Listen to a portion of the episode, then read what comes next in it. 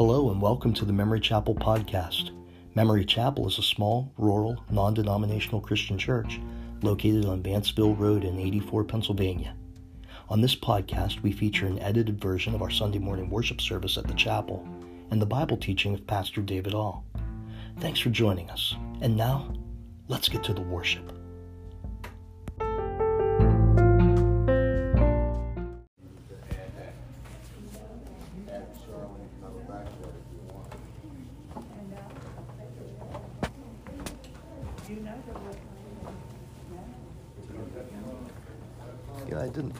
With you. You got the text earlier this week with all the Oh, songs? yeah, I did.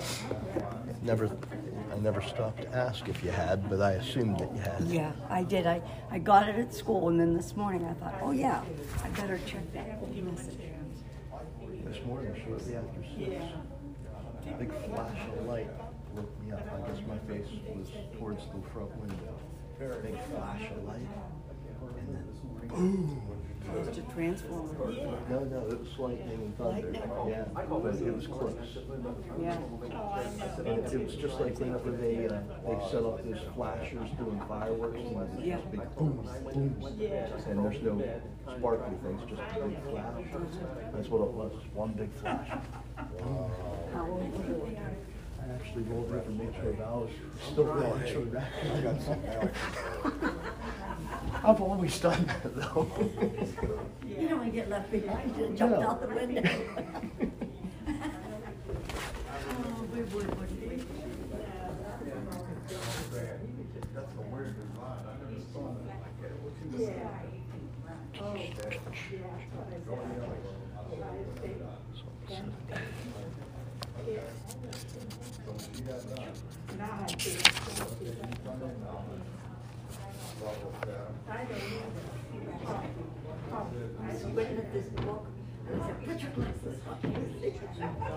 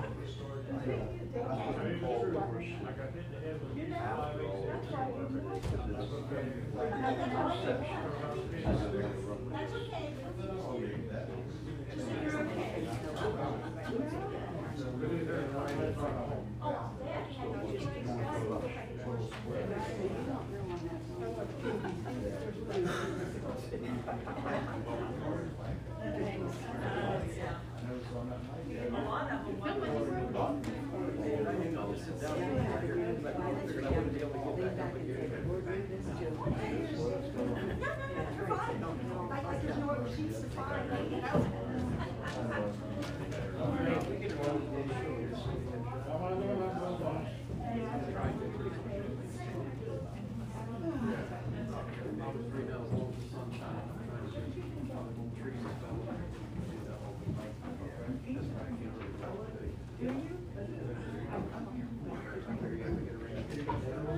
you?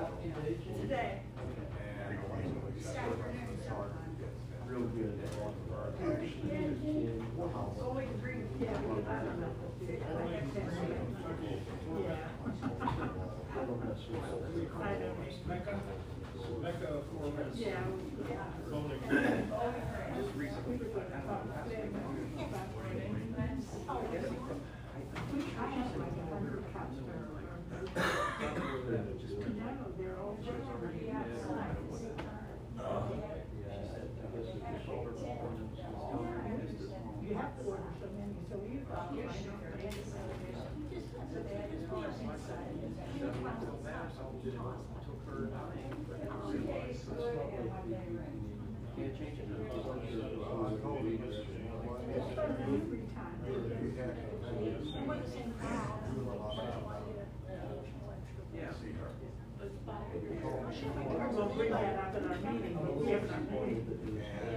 I didn't know what to do.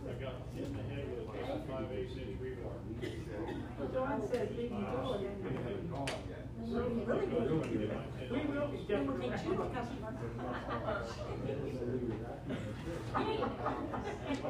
There's a lot of things you don't know about.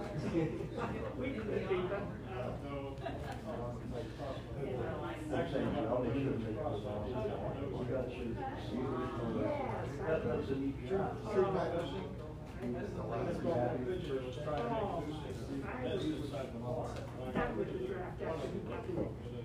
think we made a mistake sitting out on the electrical wall. He's great. I got him. Oh, my goodness. Email on the inside. Yeah, but he didn't make it, yeah, That.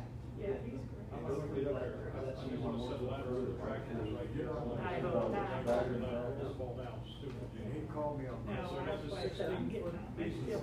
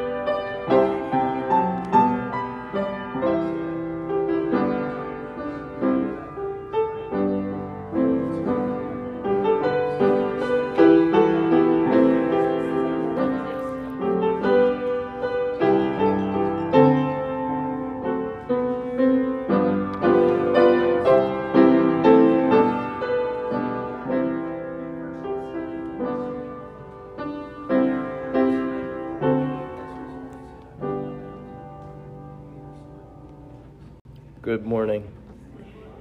Welcome in the name of our Lord Jesus Christ. It is good to see you all here today. Let us pray. Our Father, it is our goal, our intention, our desire today to worship you, Almighty God. There indeed is none like you. We pray that today, as we are gathered together in your name,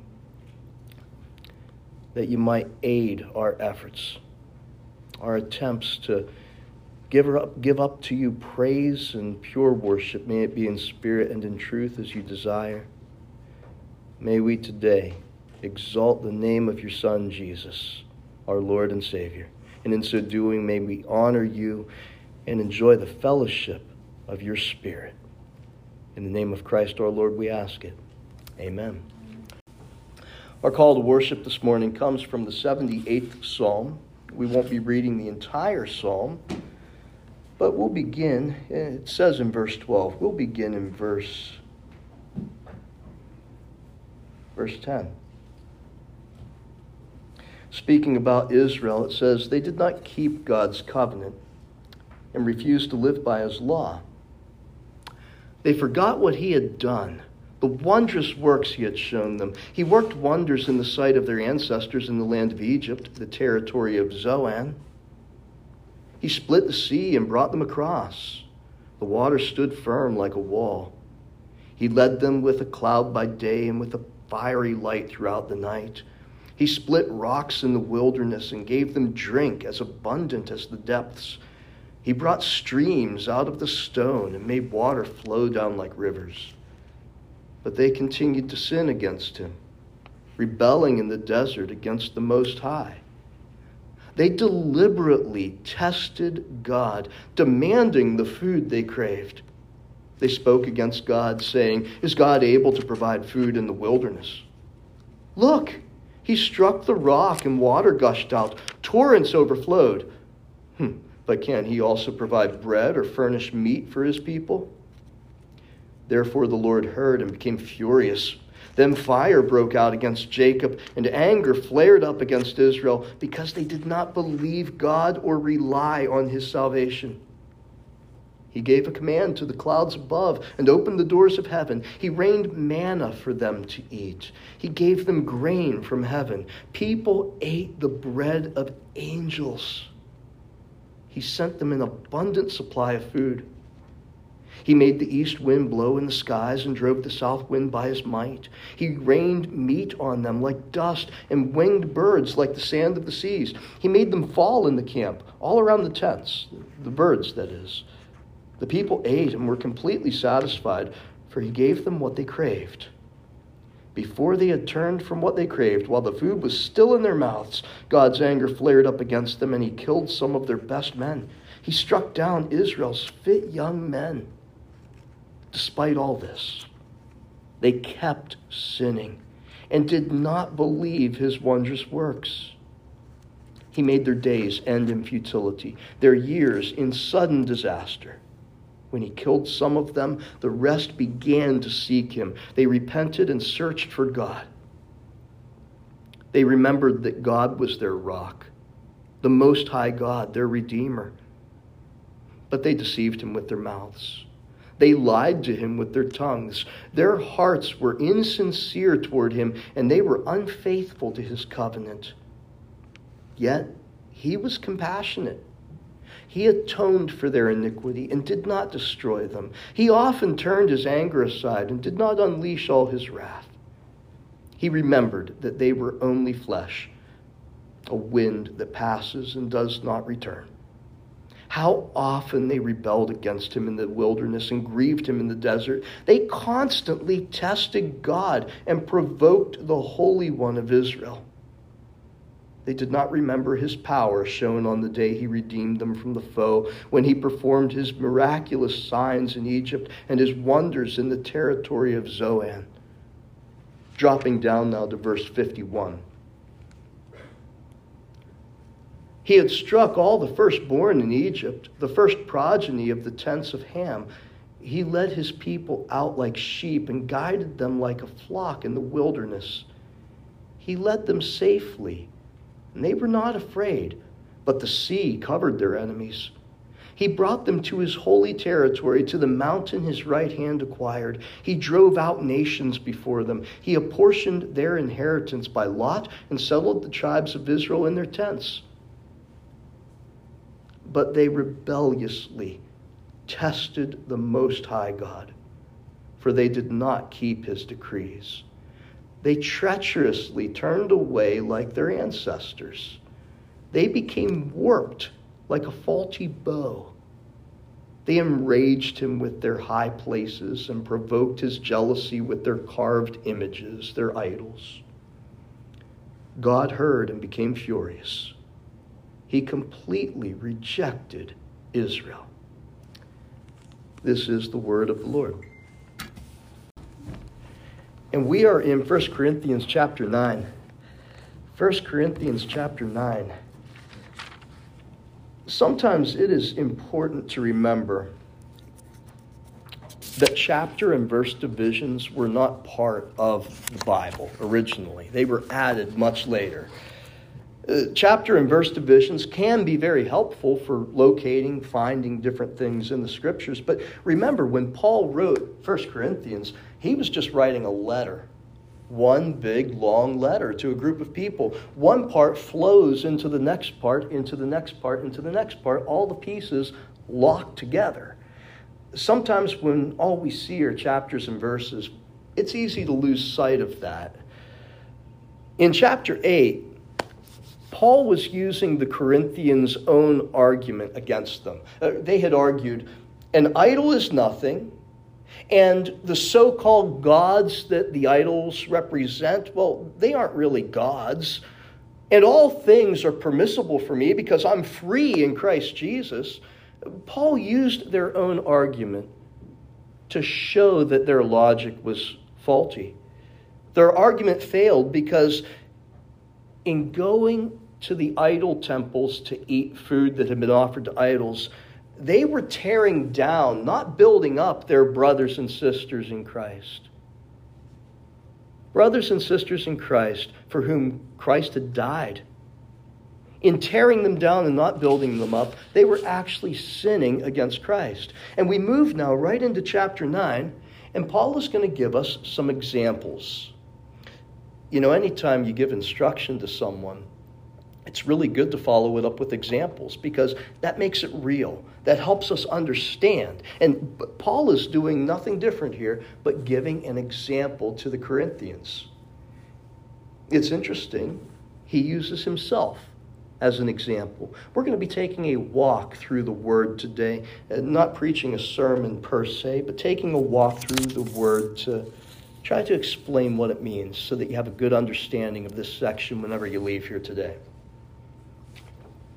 1 Corinthians chapter 9. Paul uses himself as an example. He says, Am I not free? Am I not an apostle? Have I not seen Jesus our Lord? Are you not my work in the Lord? I led you all to Christ. If I am not an apostle to other people, at least I am to you because you are the seal of my apostleship in the Lord. You can't deny the fact that I brought the gospel to you. You're mine. I planted you in the Lord. That's what Paul is saying here. My defense to those who examine me is this As apostles, don't we have the right to eat and drink? Don't we have the right to be accompanied by a believing wife like the other apostles, like the Lord's brothers, and like Cephas, that, that is Peter? Or do only Barnabas and I, Barnabas, of course, was Paul's associate, do only Barnabas and I have no right to refrain from working? Answer me this Who serves as a soldier at his own expense? Even soldiers get paid for their service. Who plants a vineyard and does not eat its fruit? Or who shepherds a flock and does not drink the milk from the flock? Am I saying this from a human perspective? Doesn't the law, that is the law of Moses, the Old Testament, also say the same thing?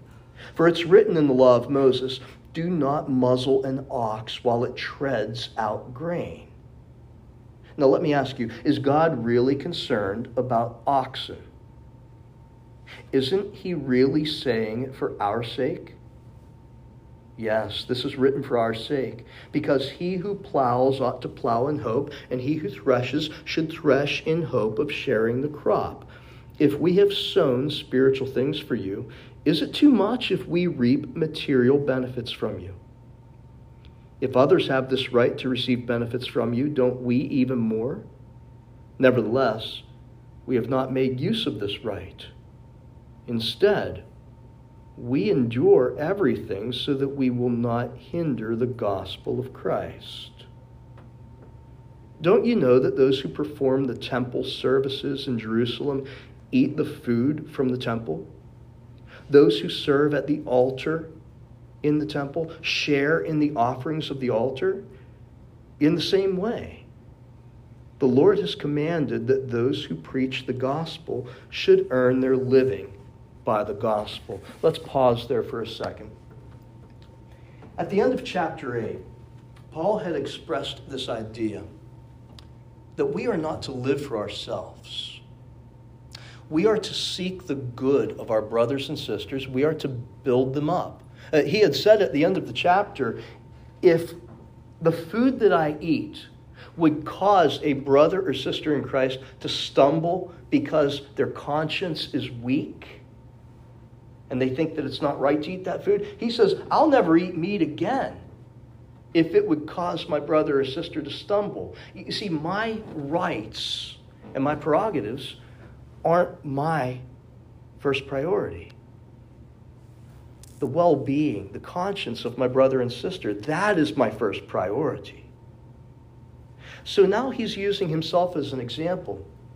He's pointing to the fact that apostles, those who carry the good news of Jesus to other people, that the Lord has clearly stated that they have a right to make their living by the good news.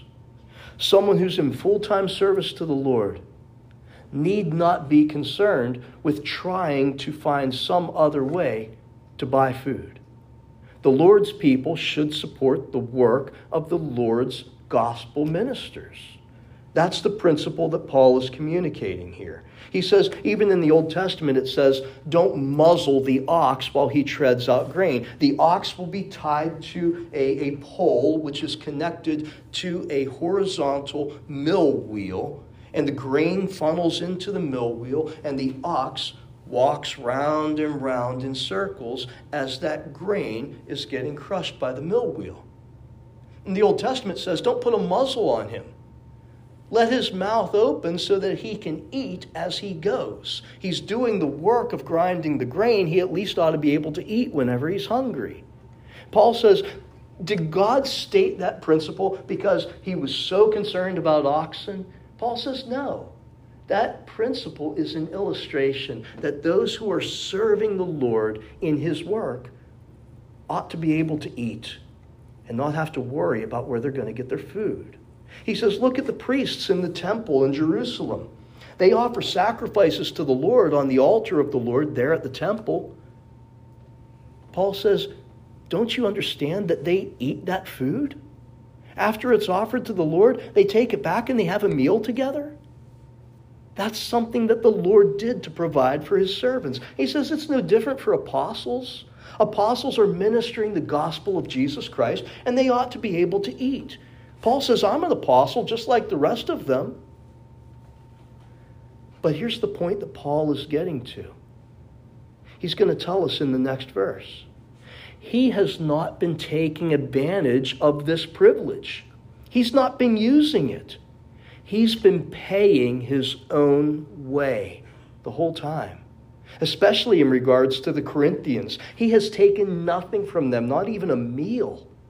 He has been working a job in order to buy food, in order to have a place to live, because he's not going to take anything from them. Verse 14, let's read it again. He says, In the same way, the Lord has commanded that those who preach the gospel should earn their living by the gospel. For my part, I have used none of these rights, nor have I written these things that they may be applied in my case.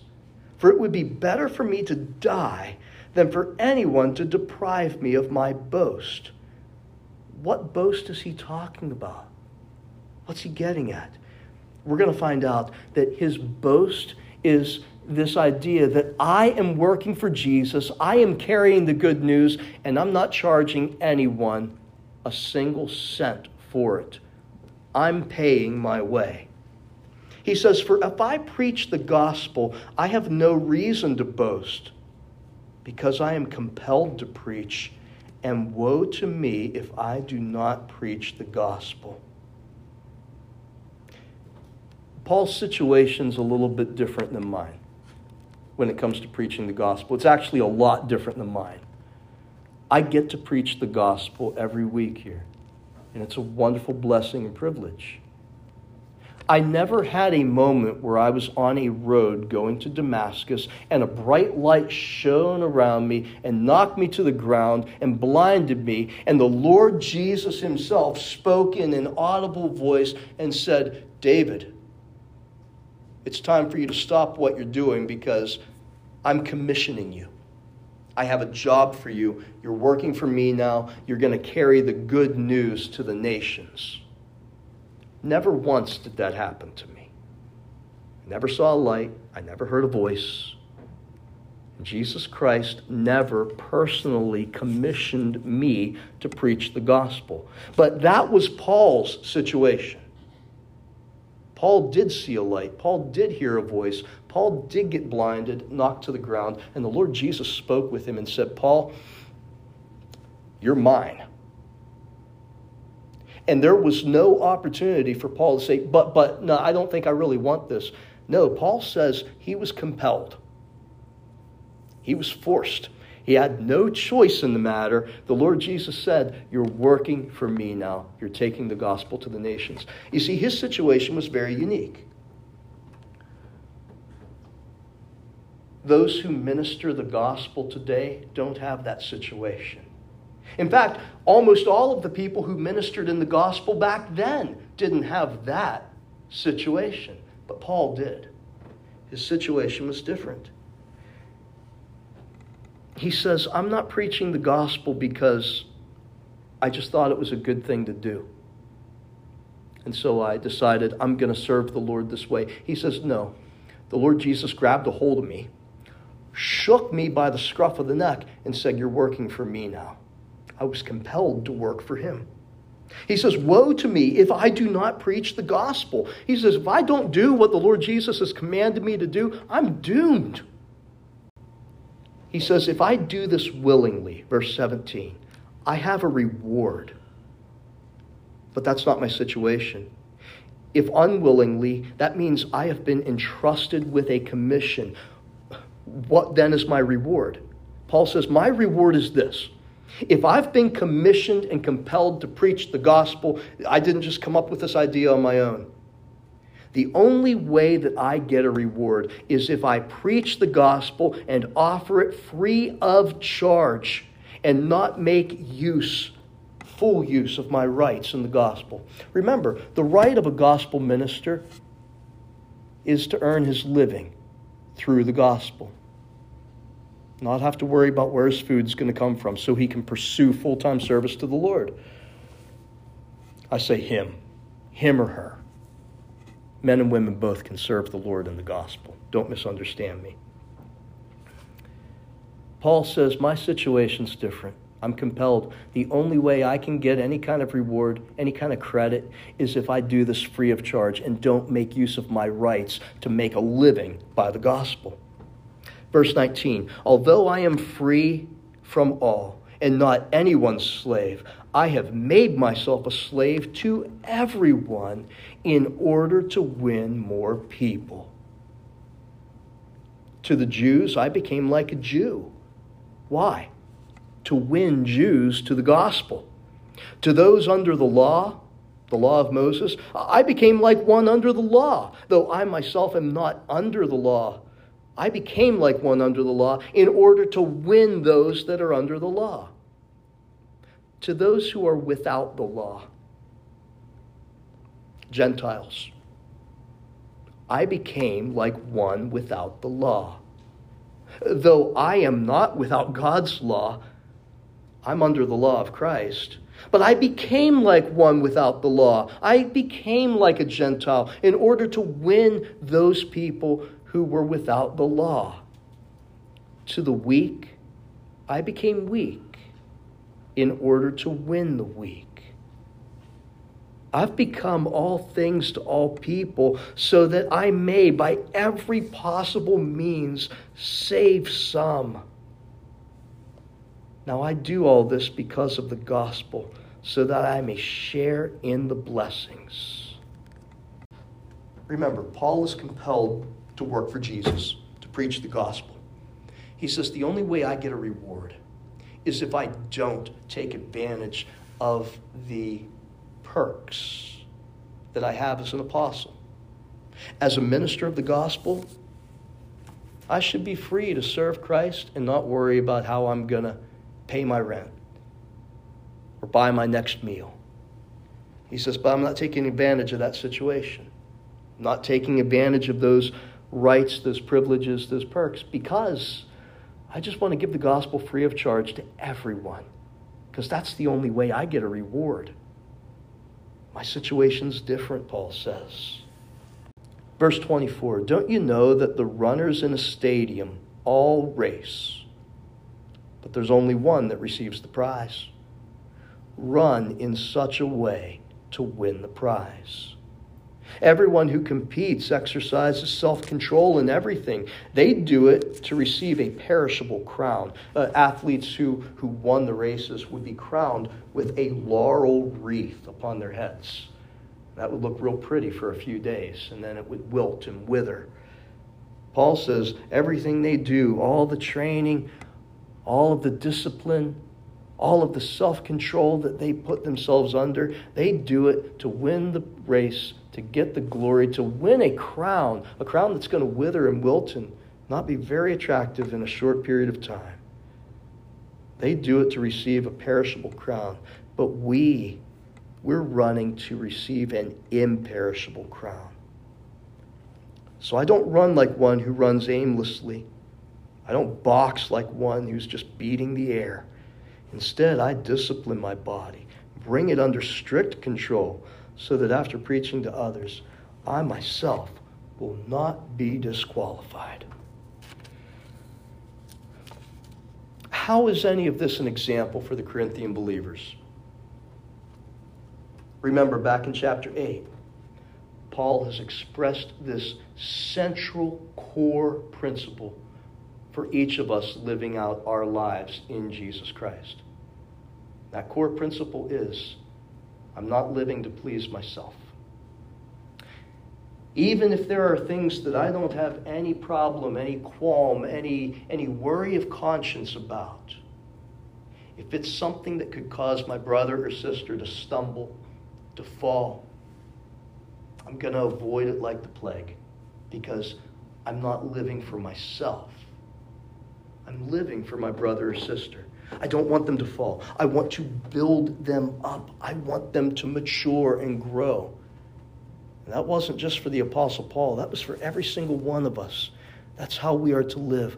Loving the Lord our God with all our heart, mind, soul, and strength. Loving our neighbor as ourself. That's what that means. To build one another up. To make sure that our sister, our brother doesn't fall, doesn't stumble, doesn't go into sin, doesn't have their conscience wounded by something we would say or do. Loving our neighbor. It's about selflessness. So, how does Paul's example show this? In effect, he's saying, Look at me. I'm an apostle, just like Peter, just like James and John. I'm an apostle, and as an apostle, I have a right to make my living through serving the Lord in His gospel, in His good news. He said, I'm not taking advantage of that right. I'm not concerned about my rights. Why am I not taking advantage of that right? He says, because I don't want anything to get in the way of you placing your full, confident trust in the gospel of Jesus I want you to be built up in Christ and to believe and to follow Him. And if, if me taking a paycheck or taking food would somehow be a stumbling block to someone coming to faith in Christ, I don't want that. I will sacrifice my own rights and privileges for your good. Going even further than that, Paul says, Look at my ministry. When I am trying to win Jews to Jesus Christ, I'm sensitive to the fact that they are living under the law.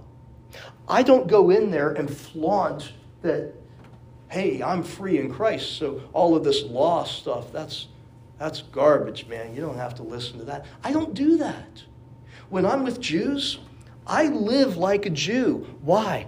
Because the only thing I'm concerned about is I want them to believe the gospel and enter into a relationship with the true and living God through his son, Jesus Christ. And so I don't do anything to offend the Jews.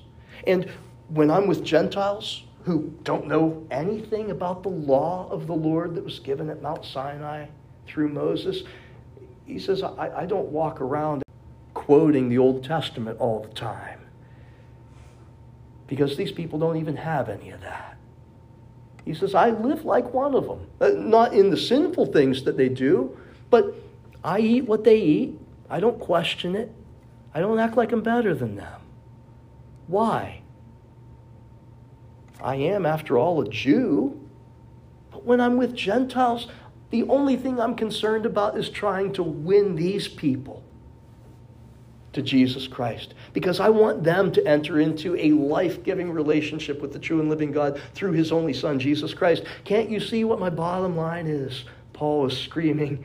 My bottom line is I want people to know God through Jesus Christ. And I'm willing to do and live however I have to within the bounds of God's law in order to make that happen.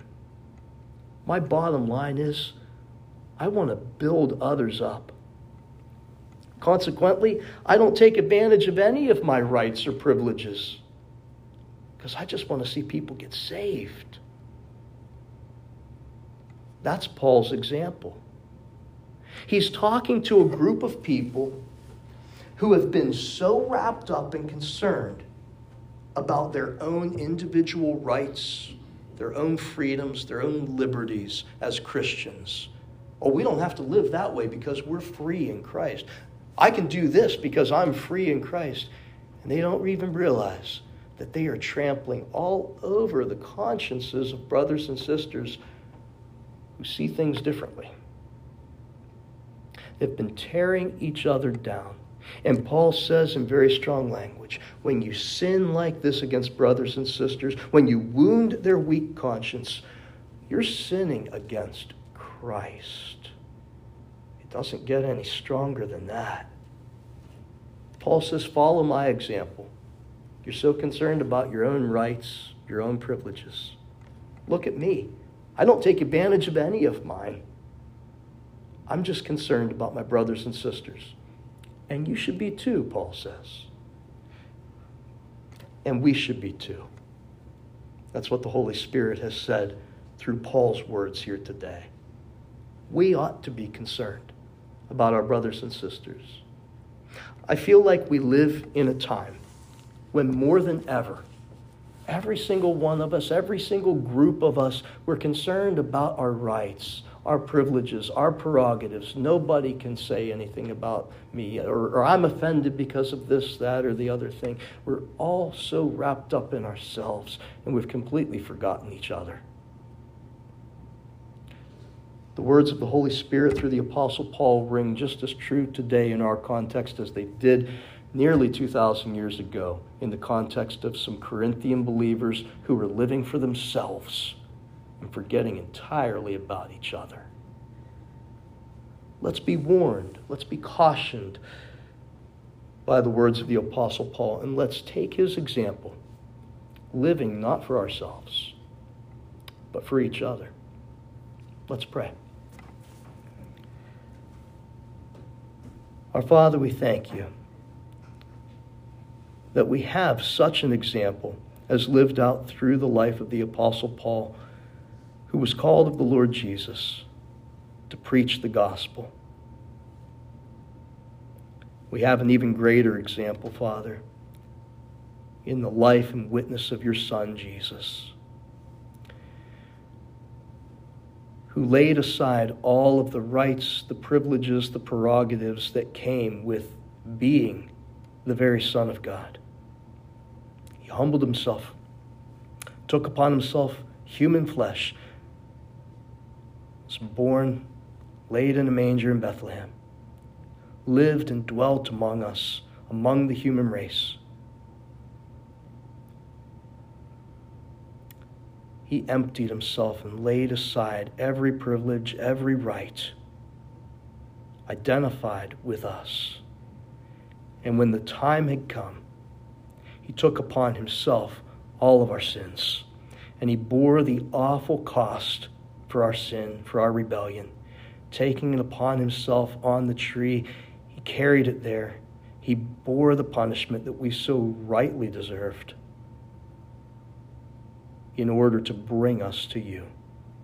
Everything he did, he did for our good, for our happiness, for our eternal salvation. And he cast aside every personal right and privilege and advantage in order to accomplish that. May we take from his example the pattern for our lives, Father that none of us lives unto himself or dies unto himself. We live unto you through Christ Jesus. And living unto you through Christ Jesus, our priorities, our concerns ought not be our rights, our prerogatives, our desires, our wants. Our concern ought to be for our brother, for our sister, for their well being for their good. We ought to build up and not tear down. Help us, Father, by your grace, through your Spirit, to live in such a way that we live unto you and we seek the good of each brother and sister until they be built up and brought to complete maturity in the knowledge of our Lord and Savior Jesus Christ. It's in His name we pray. Amen.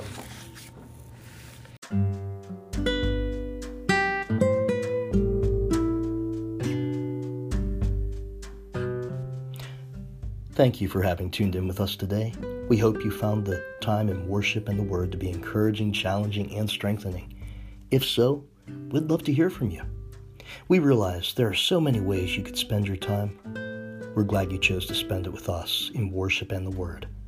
Until next time, may the grace and peace of our Lord and Savior Jesus Christ be with you all, today, this week, and forever.